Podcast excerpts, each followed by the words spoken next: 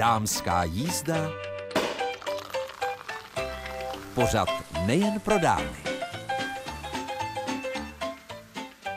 A je tady dámská jízda s datem 27. prosince. Od mikrofonu vás zdraví živě z rozhlasového studia Mirka Nezvalová. Doufám, že vaše vánoční svátky byly v naprosté pohodě a nás dnes čeká velmi zajímavé a inspirativní povídání s psycholožkou Kristýnou Tronečkovou a jejím přítelem Matoušem Hurtíkem, kteří společně vydali knihu Naše cesty za štěstím. No a také dnes v závěru dámské jízdy se dozvíte telefonní číslo, na které můžete volat, protože budeme mít anketu o tom, jaké jsou vaše cesty za štěstím, co vy si představujete jako štěstí. A také Jedna informace, kterou jste už určitě zaregistrovali v 90 letech a mm, vlastně půl roku k tomu navíc odešla do nebe Lady Dermakol, vlastně Olga Knoblochová, která žila v Kardašově řečici. Bylo jí, jak jsem zmiňovala, na jaře 90 let a my dnes nahlédneme do knihy, kterou napsala její dcera Izabela Hančlová a ta kniha se jmenuje Olga Knoblochová Lady Dermakol. Takže tohle všechno nás dnes čeká. Já věřím, že si parádně dámskou jízdu užijete. Případně pokud se vydáváte do nějakého obchodu nebo kamkoliv, tak eh, dnes máte výhodu. Neklouže to s ohledem na vysoký počet stupňů, které vidíte na venkovním teploměru. Ještě jednou příjemný poslech přeje Mirka Nezvalová. Hosty dnešní dámské jízdy jsou Kristýna Tronečková a Matouš Hurtík. Kristýna Tronečková není v dámské jízdě poprvé, dokonce je už tady po třetí, protože dvakrát jsme si povídali o jejich předchozích knihách. Ona totiž hledá štěstí v nejrůznějších zemích světa. A naše cesty za štěstím, ten mužský element, který tady je, tak zdá se, že vy jste své štěstí Kristýnou už našla.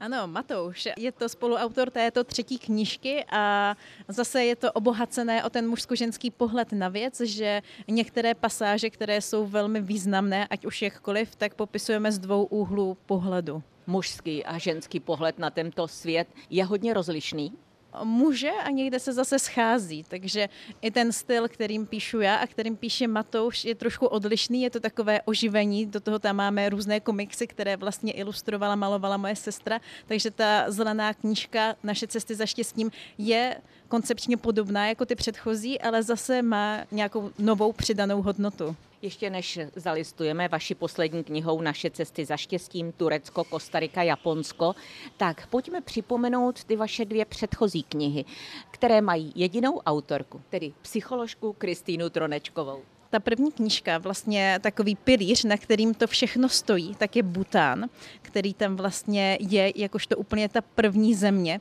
protože Bután to je esence štěstí. Oni místo hrubého domácího produktu měří takzvané hrubé národní štěstí. Pro ně ta osobní spokojenost obyvatel je úplně nade vše. A ověřovala jsem to tam, je to pravda. Kromě Butánu v té první knize je ještě Izrael a Island a potom v druhé knize Cesty za štěstím dvě je to o Norsku, Arménii a Číně. Jak se tam žije, jak jsou tam lidi spokojení a co já jsem tam s nimi zažila za příběhy.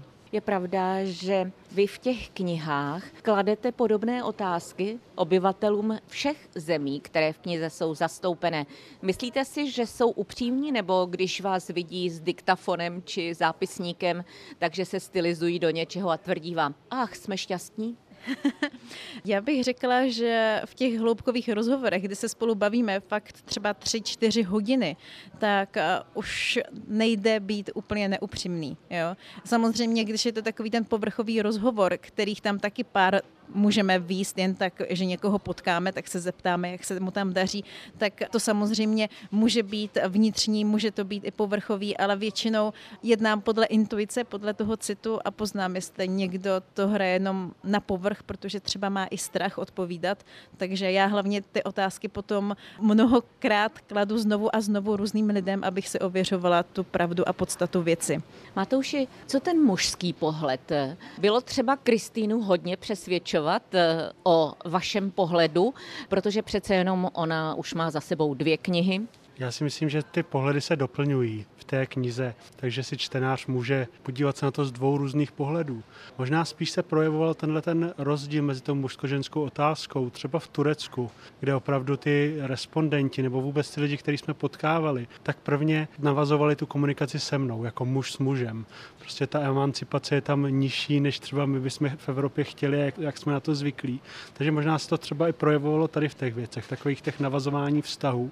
A já jsem nikoho nepřesvědčoval o tom, jestli mužský nebo ženský pohled je správný. Já si myslím, že oba jsou správný a právě to, že si čtenář může podívat na to, jak nad tím smýšlí my, Kristýna a já, tak může být zase obohacující a říct si, hej, takhle i můj manžel, můj partner se na to kouká trochu jinak, tak možná i v tomhle to může to čtenáře a posluchače inspirovat. Kristýnko, vy ty dvě knihy jste napsala sama, teď jste byli ve dvojici. No ono se říká, chceli člověk prověřit partnerský vztah, má se vydat na vodu. Tak vy jste se pustili do psaní knihy. Kolikrát jste si věli do svých dlouhých vlasů?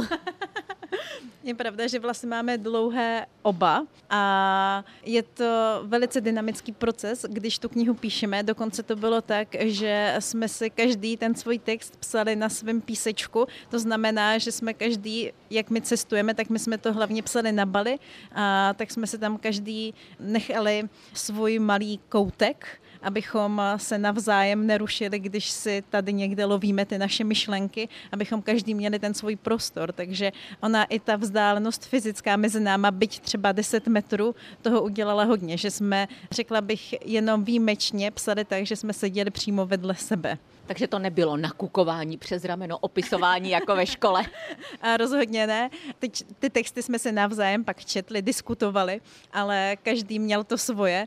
A jestli jsme se vyjeli do vlasu, já si myslím, že ne, já si nepamatuju. Spíš to bylo takový souznění, ale potřebovali jsme každý ten svůj prostor, tak jak to třeba dělají norové. Tak vy jste zatím dohromady vy stvárnila devět zemí, teď Turecko, Kostarika a Japonsko byla země společná. Zaslechla jsem slůvko Bali, to znamená, že chystáte něco podobného? Je to tak, my jsme to Bali slíbili, protože ono už mělo být vlastně tady v té třetí knize, už jsem přemýšlela nad druhou knihou, že by tam bylo, ale tak eh, nějak přihrávkama božíma se to posouvá dál, takže patrně ve čtvrté knížce se můžeme těšit na Bali. Matouši, jaké cestování ještě máte za sebou? Tady jsme měli Turecko, Kostariku, Japonsko, teď bylo to Bali, když jsme se nedávno s Kristýnou domlouvali telefonicky, tak jste byli na Islandu. Já mám za sebou asi 60 zemí, takže to by asi dlouho trvalo vy tady vyjmenovat. Ale žil jsem třeba v Číně, žil jsem v Izraeli, žil jsem na různých částech světa a každá ta země mi něco dala. Trochu jiný Matouš se do Čech vrací, protože zase vidí ty věci jinak a je obohacený o další zkušenosti. Když vás tak poslouchám, tak eh, s ohledem na váš věk jste všude musel pobít tak nejvýš tři dny. Tak samozřejmě byly i země, kde jsem byl tři dny, ale ty ani do toho výčtu nepočítám. Prostě práce mi dovoluje cestovat a trávit tam nějaký čas, abych tu kulturu poznal. Takže vždycky tak tři, čtyři měsíce opravdu, aby se člověk ponořil do kultury a toho smýšlení těch lidí. Tak když se to daří, tak v Čechách trávíme méně času než v zahraničí ročně. My víme, že Kristina je psycholožka, vlastně píše knihy. Smíme prozradit eh, vaši profesi? Já radím firmám, jak by měli prodávat na internetu, takže Moje kancelář šéf se mnou jezdí v batohu s počítačem, takže můžu si to vzít kamkoliv chci a marketing na internetu se prostě dá dělat odkudkoliv. To je taková výhoda a taky jedna z důvodů, proč jsem si to vybral. Posloucháte dámskou jízdu pořad Českého rozhlasu České Budějovice. My si povídáme s psycholožkou Kristinou Tronečkovou a internetovým a marketingovým specialistou Matoušem Hurtíkem. Povídáme si o knize Naše cesty za štěstím. A my si za chviličku budeme povídat o tom, jak se hledá štěstí. Psycholožka Kristýna Tronečková a její přítel Matouš Hurtí, který marketingový specialista, který si vozí sebou v batohu počítač a nějaké to připojení, protože radí firmám, jak podnikat na internetu. Společně vydali knihu, která se jmenuje Naše cesty za štěstím. Vydalo ji nakladatelství Albatros. A tahle kniha se objevila na knižních pultech a let kdo si řekne, no tak jako cesta za štěstím, tak to je třeba jdu do trafiky, vsadím sportku a ejhle, hned mám štěstí.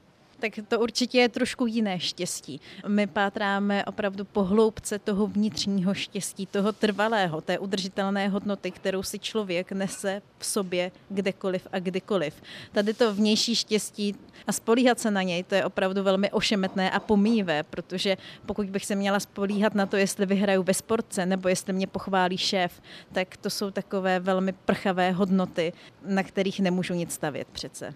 Matouši, a jaký je váš pohled, ten mužský? Já si to myslím stejně.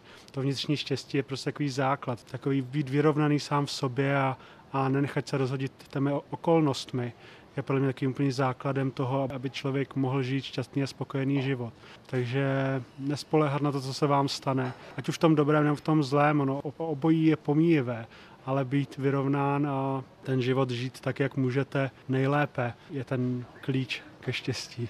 Kristýnko, a kde vy jste potkali svoje štěstí navzájem? Bylo to v Norsku. Já jsem tam studovala, dělala tam právě ten výzkum a Matouš tam jel na výlet a tak nějak přihrávkama jsme se tam potkali a začali se kamarádit a pak se začali kamarádit ještě víc. ano, ano, tak to je moc hezké. Když jste zmiňovali to Bali, já jsem tam také před lety byla a musím říct, že když jsem se vracela domů, tak jsem si říkala, že žijeme v zemi, kde prostě hrozně moc plítváme, protože tam jsem viděla, jak děti chodí s kbelíkem na hlavě, jdou ke studni provodu, jak v podstatě ti lidé velké množství svých financí investují do zvelebování domácích oltáříčků a oltářů, aby to štěstí si přivolali. Tak eh, jak to vnímáte vy?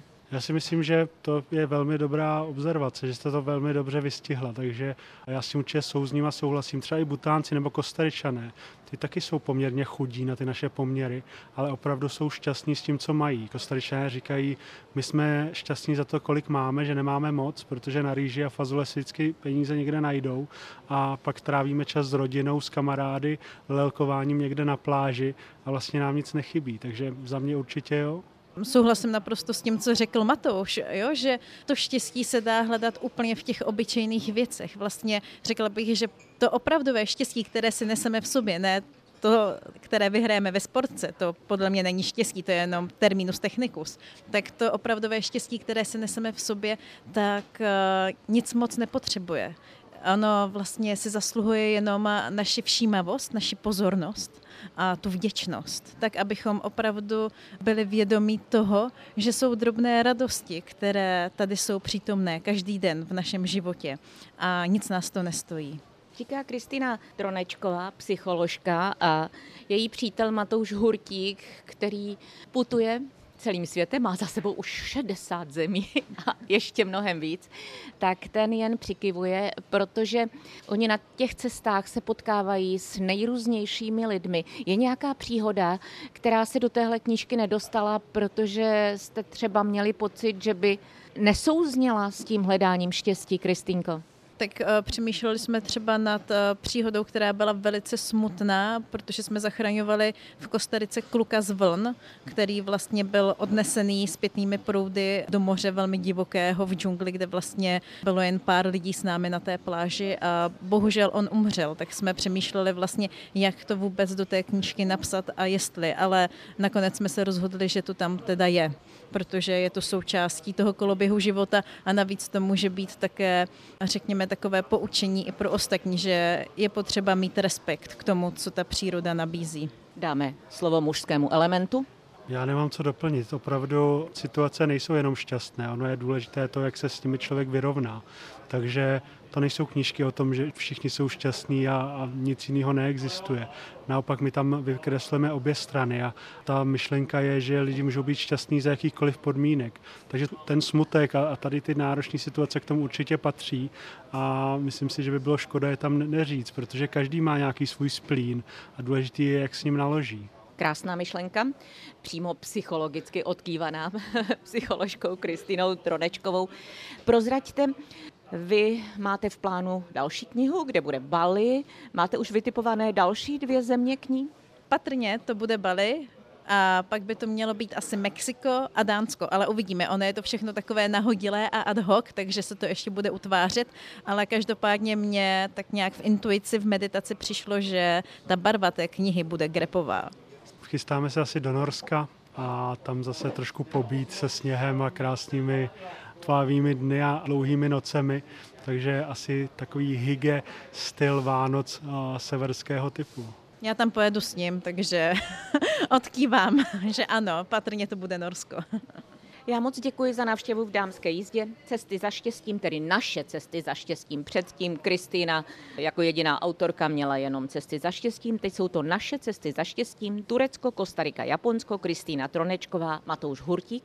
Na závěr připomeňme, kdybyste chtěli se podívat, jak se žije v dalších šesti zemích a jak se hledá štěstí, tak Kristýna stručně sdělí, kterých zemí se to vlastně týkalo. Tak eh, první kniha Cesty za štěstím se týkala Butánu, Izraele a Islandu a druhá kniha Cesty za štěstím 2 byla o Norsku, Arménii a Číně. A já vám přeji v tom roce, který je plný součtu dvojek, tedy čtyřka 2024, abyste to štěstí hledali a vždycky ho našli, i když to nemusí být jenom radostná věc, ale zkrátka umět si to štěstí užít a prožít. Díky za návštěvu. Děkujeme, vám přejeme to samé. Děkuji. Posloucháte dámskou jízdu pořad Českobudějovického studia Českého rozhlasu. U mikrofonu Mirka Nezvalová. Tímto vám ještě připomínám, že to je čas dámská jízda, který můžete strávit s vám námi a vlastně i prostřednictvím rozhlasových vln. Já ho mohu trávit ve vaší společnosti. Přede mnou leží kniha, která se jmenuje Olga Knoblochová, Lady Dermakol a napsala ji její dcera, která využila vyprávění své maminky Izabela Hančlová. Dlouhá léta žila v Chlumu u Třeboně, teď žije v Třeboni a jak už jsem zmiňovala na začátku dámské jízdy, Olga Knoblochová ve více než 90 letech zemřela eh, vlastně v noci na štědrý den, tedy v čase, který je časem radovánek a jak napsal její vnuk, tak eh, vlastně eh, ve věku, kdy Olga Knoblochová odešla, to není tragédie, protože jeho babička žila tisíce příběhů, které mohou být inspirativní. A já jsem si řekla, že vám zacituji z knihy úvod této e, dcery Izabely, která napsala. Moje maminka je první českou vizážistkou, jmenuje se Olga Knoblochová a je známá především jako Lady Dermakol. Její fascinující život si docela dobře dovedu představit na filmovém plátně. Nenudili byste se, to mi věřte. Svůj život spojila s estetikou a krásou a ukázala ženám nejen u nás v Čechách, ale i v zahraničí, jak si zvýšit sebevědomí a cítit se dobře při každém pohledu do zrcadla. Já se na svoji maminku vždycky dívala s obdivem, což trvá dodnes, ovšem už dávno vím, že ke kráse nestačí jenom dokonalý make-up a péče o svůj zevnějšek. Coco Chanel, francouzská módní návrhářka, kdysi řekla, krása je pomíjivá, styl zůstává. A moje maminka vždycky měla svůj styl a stále má, vždy šla svojí vlastní cestou a dokázala si ji prosadit. Měla jsem velké štěstí, že jsem se narodila právě jí. Je milující maminkou, ale kromě toho je i mým velkým profesionálním vzorem. Od dětství jsem sledoval její práci a to pro mne byla nejlepší škola. Mnohokrát jsem byla svědkem, jak se ženy, které si vzala takzvaně do parády, rozplakali štěstím, když spatřili výsledek její práce. Ona je totiž kouzelnice, stačí jí chvíle a ze smutné ženy, která si nevěří, udělá veselou a sebevědomou. Maminku nikdo nikdy neviděl neupravenou a nenalíčenou. Od jak živa o sebe dbá, považuje to za svou povinnost. Vyjadřuje tak úctu k sobě k samé a hlavně k druhým. Spoustu lidí, zejména kadeřníků, fascinuje její účes, její typický drdol, který nosí léta letoucí. Mnohokrát se jí ptali, zda chodí každé ráno do salonu nebo jak dlouho jí trvá, než si tak složitý účes vykouzlí sama. I mě ta otázka překvapila, protože maminčin drdol beru jako samozřejmost a často jsem byla u toho, když si ho česala a tak vím, že jí to trvá jen pár minut a vždycky to zvládala sama. Navíc drdol považuje za velmi praktický účes pro své jemné vlasy. Potrpí si na klasiku a její drdol je toho důkazem stále stejný, stále elegantní a nadčasový.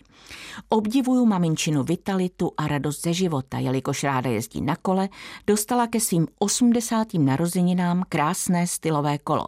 Elegantní, samozřejmě s košíčkem, s jakým obvykle jezdívají dámy v Provence. Pochopitelně jsme jí k tomu věnovali bezpečnostní helmu a chrániče. Ovšem tam jsme narazili. Tyto doplňky kategoricky odmítla. Něco takového si prostě na hlavu nedám, pronesla. A bylo jasné, že přemluvit se nenechá. A tak se mi koupila moc pěkný klobouček, který sice postrádá bezpečnostní prvky, za to jí mimořádně sluší. A ještě připomínám eh, vlastně Izabelina slova, že ona eh, jako každá mladá dívka eh, se svou maminkou měla pochopitelně mm, určité rozpory, protože se bouřila v pubertě a vytvořila ze sebe absolutní kontrast své elegantní a dokonale upravené maminky, píše. Vlasy jsem si ostříhala na ježka a ještě si je obarvila na fialovo. Byla jsem na tu originální barvu pyšná, protože jsem si sama vyrobila z borůvek. Abych to ještě trochu zpestřila, ovázala jsem si hlavu šátkem, do ucha si pověsila tři rybářské třpitky a oblékla si kalhoty a košili po dědečkovi vlastnoručně batikovanou. Jednou jsem takto v uvozovkách upravená šla navštívit maminku do ústavu kosmetiky, kde tehdy pracovala. Čekala jsem na recepci a dobře slyšela její kolegyni, která mě tam zahlédla a přicházející z maminky se zděšeně ptala. Pro boha Olino, kdo to tady na tebe čeká? Ona ale nehnula brvou a s noblesou sobě vlastní odpověděla dovol, abych ti představila svou dceru Izabelu.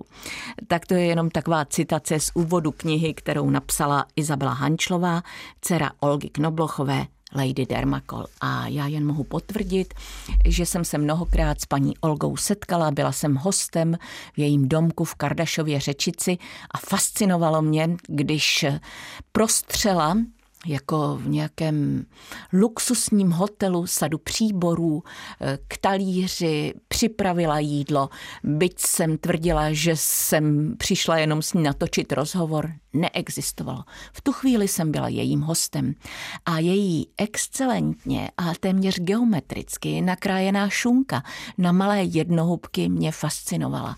A také, když přesně jak potvrdila její dcera Izabela, byla vždy perfektně oblečená, nalíčená. Právě ona tvrdila, že žena by vlastně po padesátce vůbec na sobě neměla brát černou barvu. Sama chodila ve světlých barvách a pokud si už vzala nějaké malé černé, vždy je doplnila bílým nebo jiným barevným šátkem, což je úžasné. A jen ještě připomínám, že také více než deset let žila s Jiřím Hanzelkou, cestovatelem, který zase bydlel tehdy se svou ženou, recitátorkou vlastně kousek od Kardašovy řečice. Obě dvě rodiny se přátelily a když Eh, žena Jiřího Hanzelky eh, vlastně zemřela, tak eh, jak říká paní Olga, stále častěji se Jiří stavoval na kávu a bábovku, až tam jednou zůstal. A když ležel v Praze v nemocnici, tak paní Olga mu každý den nosila kastrulky s jídlem. Byla to úžasná, úžasná žena, my na ní zavzpomínáme i zvukem v příští dámské jízdě v novém roce a já jen věřím, že i teď, když si na sebe dáváte nějaký make-up anebo se upravujete, tak eh, si vzpomenete na první českou vizážistku. Mimochodem její školou kosmetiky prošlo mnoho a mnoho českých i slovenských kosmetiček. Takže to bylo malé zalistování životem paní Olgy Knoblochové, která mimochodem eh, maturovala v Českých Budějovicích v roce 52, hrála také pozemní hokej a tady také prodávala v prodejně dílo, než odešla do Prahy pracovat do Ústavu lékařské kosmetiky. Takže tohle všechno eh, nám možná proletí hlavou a já jsem moc ráda, že jsem vám to mohla připomenout. No a co teď? Teď vlastně na nás čeká eh, příjemná písnička a po ní už vyhlásíme telefonickou anketu o tom, jaké jsou vaše cesty za štěstím, jak vy si představujete štěstí a co pro vás štěstí znamená. Mám pro vás připravené dvě knihy a každá z nich vlastně půjde k té, anebo k tomu, kdo se nám dovolá a pochlubí se nám se svým příběhem. Takže teď se nechejme ukolébat příjemnou melodii. Posloucháte dámskou jízdu pořad Českobudějovického studia Českého rozhlasu a je čas na telefonickou anketu. Mám u sebe dvě knihy, Nedělej, Ester Tajrichové a neb čemu se vyhnout, je vám život milý a knihu Jitky Ludvíkové Jindřichohradecké rodačky. Je to detektivní román Poslední pozdrav. Telefonní číslo je 221 554 411, ještě jednou opakuji, 221 554 411 a vy se můžete podělit o to, jak vy si zažíváte štěstí, jaká je vaše cesta ke štěstí. Tak eh, už se nám dovolala první posluchačka nebo posluchač. Hezké eh, dopoledne. Ano, slyšíme se?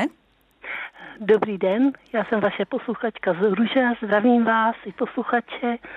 A moje štěsta, cesta za štěstím je to, že jsem poznala pravou víru, tam mě celým životem vede a překonávám taky problémy a všechno takový to škaredý, ale i to pěkný, protože mám komu děkovat za to. A potom to štěstí u mě záleží na tom, taky, že jsou šťastní okolo mě lidé a já mám ráda, eh, i když třeba i oni prožívají zlé chvíle a vidíme to kolem sebe, tak mám ráda, když, eh, protože jak se říká, sdílená bolest je poloviční a, a sdílená radost je dvojnásobná, tak mám právě radost, když buď to překlenou, anebo když se kolem mě smějou a jsou šťastní z toho, co mají. Takže ano. to je moje cesta ke štěstí. Tak to je eh, určitě rozhodně inspirativní i pro ty, eh, kteří řekněme jsou škarohlídi, anebo se jim mm. nedaří. Eh, jenom se zeptám, odkud nám telefonujete? Výborně, takže jsme rádi a já jsem také moc ráda, že jste si dnes dopoledne našla čas a um, naladila jste si Český rozhlas České Budějovice. Vím, že jste... Mám prav... moc ráda, dopoledne vždycky vás poslouchám. Vím. Jako každý pořád zdravíčko, potom je stupka, pak jste vy, Výborně. Tak takže to můžu vyjmenovat a poslední zelené světy tedy. Ano, má. A pak i sobotu. Jako tam to je. skvělé, že jste naše pravidelná posluchačka, ano, tak si no. užívejte naše další vysílání a užijte si i detektivní román Jitky Ludvíkové Poslední pozdrav. Teď jenom vydržte, než si z vysílacího pracoviště David zaznamená vaši adresu, abychom vám knihu mohli poslat. Přeji vám, abyste si všechny další dny užívala v pohodě, měla štěstí a byla naší posluchačkou i v příštím roce s datem 2024. Mějte se báječně.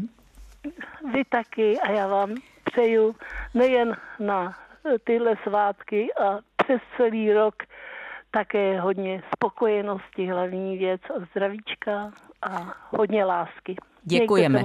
Děkujeme. Nepokládejte telefon, David ano, si vás ano. vezme a ano. zapíše si vaši adresu. A ještě jednou užívejte si a mějte se báječně. Tak a já jen připomínám, že máme telefonní číslo 221 550 4 411, na které můžete telefonovat, jaká je vaše cesta za štěstím, jak vy si představujete štěstí, protože dnes jsme si povídali s psycholožkou Kristýnou Tronečkovou a jejím přítelem Matoušem Hurtíkem, kteří cestují po světě a poptávají se, jaké štěstí vlastně je v podání lidí v nejrůznějších zemích a porovnávají. A možná štěstí můžete zažít i vlastně dnes, zítra a pozítří, kdy jsou dny podle lunárního kalendáře ve znamení raka. A rak ovlivňuje žaludek, dvanáctník, hruď, mléčné žlázy a trávení. A doporučuje se při vaření používat zázvor, protože ten pomáhá při poruchách trávení, snižuje hladinu cholesterolu v krvi a játrech a zvyšuje produkci žluče. Také působí antibakteriálně a protizánětlivě. A víte, že pod okem na lícní kosti leží druhý bod žlučníku? Důkladně jej promasírujete. A k žaludku a jeho párovému orgánu játrum patří žlutá barva. Držíte-li půs, protože dnes je úplněk, nejvyšší příliv, je mimochodem vlčí úplněk, tak zkuste půs s čerstvým ananasem. Obsahuje enzym zvaný bromelin, který odbourává bílkoviny, obnovuje tkáň, působí dobře na srdce a močové ústrojí. Také byste měli jít na procházku, protože pohyb zvyšuje produkci žluče v játrech a to má příznivý vliv na trávení tuku.